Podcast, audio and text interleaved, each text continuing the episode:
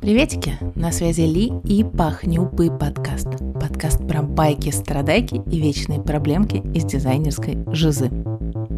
Тема этого выпуска – как прийти в дизайнеры. Как прийти в дизайнеры в вебе? Идея роудмэпа скиллов для джуна. И, как неудивительно, это уже даже вторая часть этой темы – первой части мы говорили про три варианта того, как вообще можно определиться, куда в дизайне таком большом и запутанном хочется податься, может быть, даже и не обязательно в веб. Но про roadmap скиллов для веба тоже начали говорить. Поговорили про фигму, прототипирование и интерфейсные анимации. А теперь будем продолжать. Композиция, контрастность, сетки и типографика.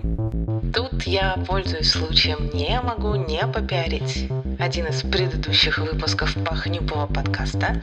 Выпуск с кодовым названием «Блин, шрифты», потому что там вот про шрифты, про типографику. И мне кажется, про типографику довольно долгое время в профессии дизайнера нужно знать совсем немного, просто чтобы не злоупотреблять и не считать там красивыми всякие витиеватые шрифты много, про композицию тоже знать не нужно. Нужно знать какой-то вот базовый минимум, нужно его погуглить, просто чтобы информация твоего сайта не превращалась совсем уж в какую-то кашу.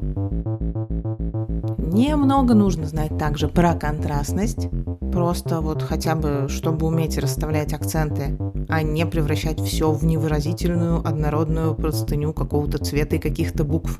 Короткий лайфхак – просто взять лонгрид про психофизиологию интерфейса, прочитать его и самые непонятные аспекты просто поподробнее погуглить, прочитать и потренироваться.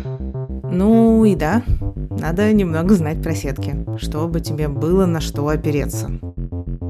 Короче, это все можно за пару-тройку дней или недель уложить в своей голове, и когда будет надоедать, какой-нибудь новый ход гуглить и пробовать уже его.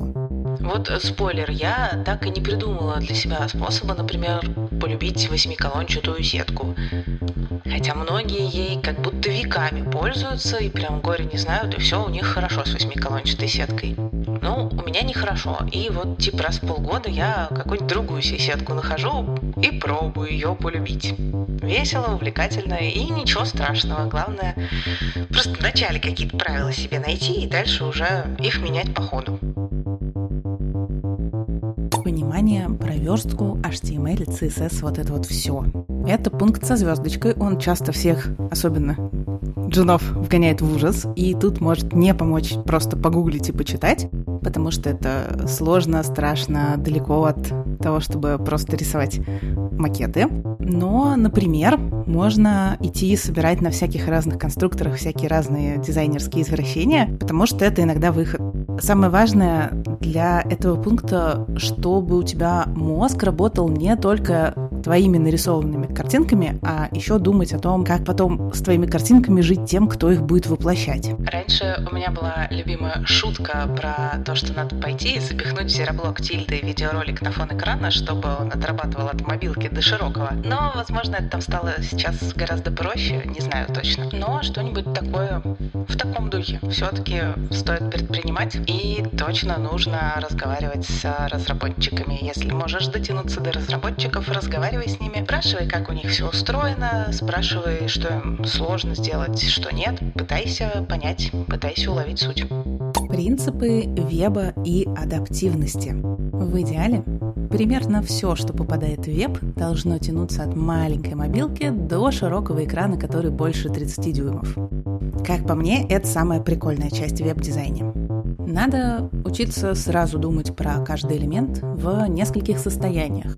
Как вот этот вот каждый элемент живет в горизонтальном повествовании сайта, а как в вертикальном. Вроде как все элементы сайта во всех версиях нужны и важны, что логично, иначе зачем они у тебя вообще на сайте. Но иногда элемент меняется очень сильно и радикально. Все, наверное, видели, как меню из большой шапки страницы в десктопной версии превращается в такой маленький свернутый бургер в мобильном браузере. А замечали во что ховеры превращаются? В мобилке же нету ховеров. А видели, как мутируют пошаговые формы в зависимости от устройства? Короче, самый кайф иногда пооткрывать сайт с планшета. Там можно понаблюдать за самой любопытной дичью, потому что сценарий использования планшета — это для большинства сервисов и дизайнеров и всех вообще на свете, даже для самих пользователей, мне кажется, сценарий использования с планшета — это такие темные земли, терра инкогнито. Основы юзабилити.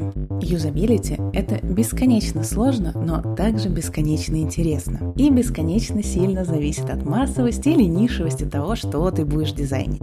Если вкратце, интерфейсу стоит быть скорее похожим по поведению на все то, что человек уже видел, чем отличаться. То, что отличается от нашего опыта, скорее покажется нам непонятным или неудобным. Старайся говорить на языке целевой аудитории и выглядеть так, как выглядят сайты в том мире, где живет твоя целевая аудитория. Ничего не знаешь про свою целевую аудиторию? Ну, ориентируйся на принципы восприятия и популярные массовые продукты. Ну и Дона Нормана, конечно же, прочитай и на YouTube Nielsen Norman Group подпишись, чтобы быть в теме и развиваться. Проектирование и сценарии. Пользователя, ну или использование.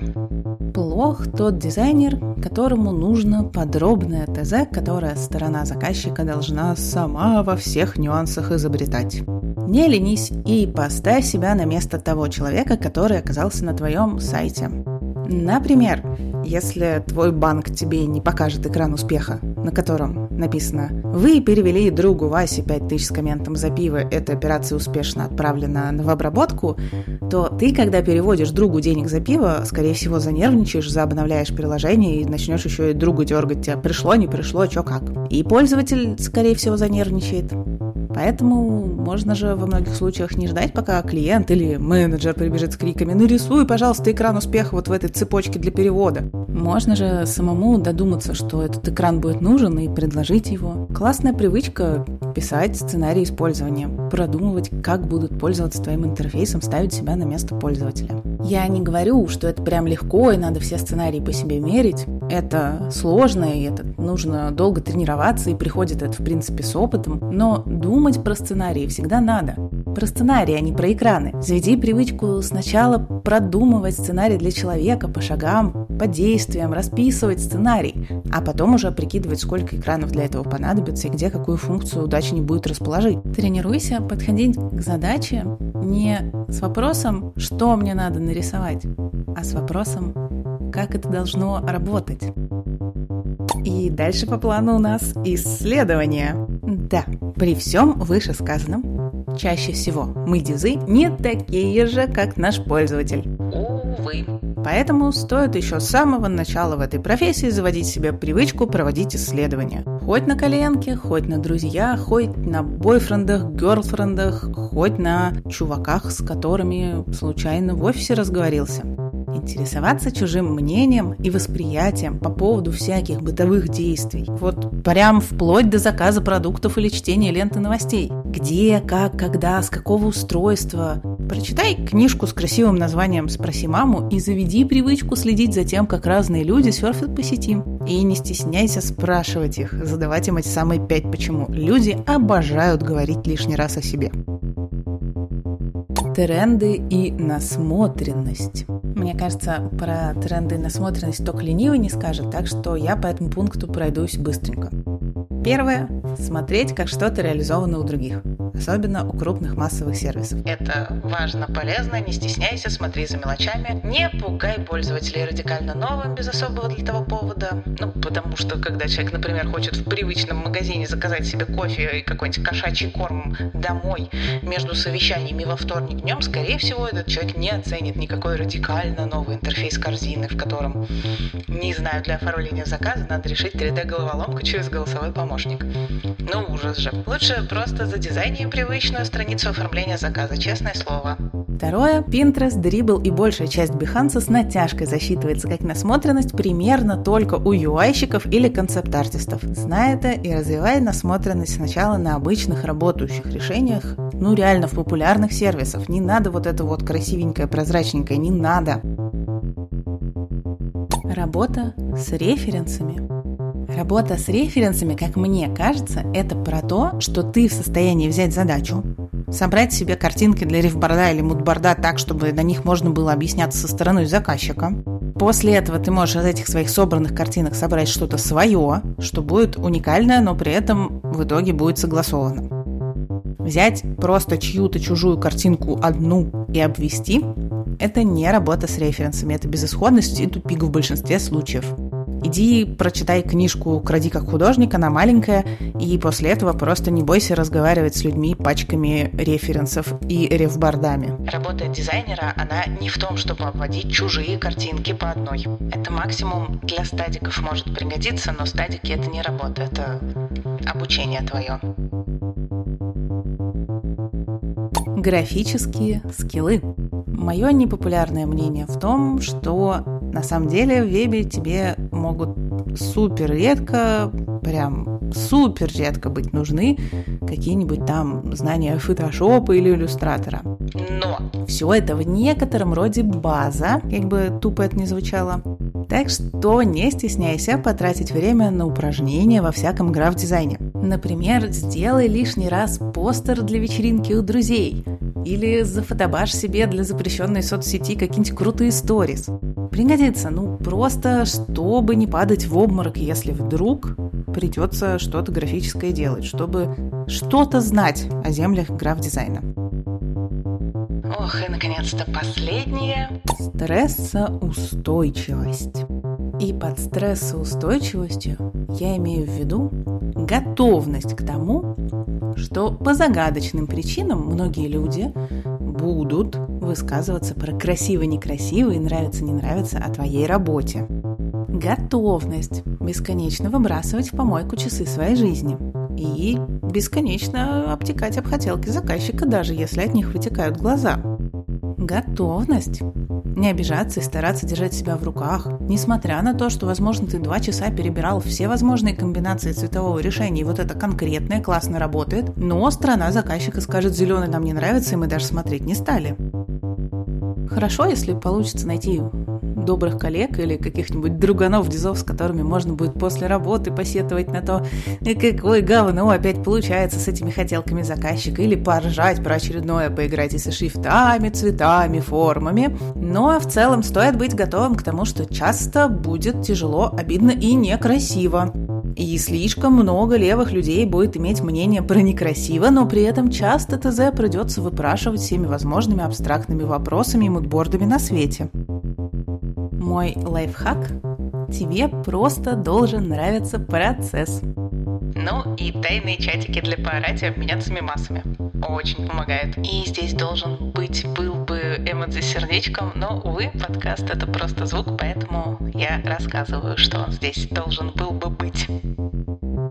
Если у кого-нибудь есть еще лайфхаков на тему стрессоустойчивости дизайнера, делитесь. Я с радостью запишу когда-нибудь про это целый отдельный выпуск. Нам всем надо, ребята. Ну, а про идею роудмэпа скиллов для джуна – это все. Надеюсь, было интересно и спасибо за внимание. Но вы помните, что если кто-нибудь во Вселенной слушает эти звуки, то подавайте знаки, пожалуйста. Оценки, отзывы, вот это вот все на тех платформах, где слушаете. И мы с Пахнюпом всегда будем рады вашим брокколи, идеям или тому, что вы можете рассказать о нас друзьям. Тегайте в запрещенной соцсети или .fairytale, или просто пишите нам в почту Пахнюпова подкаста. Кнопка «Написать» вроде как на всех платформах должна работать. И еще услышимся когда-нибудь во Вселенной.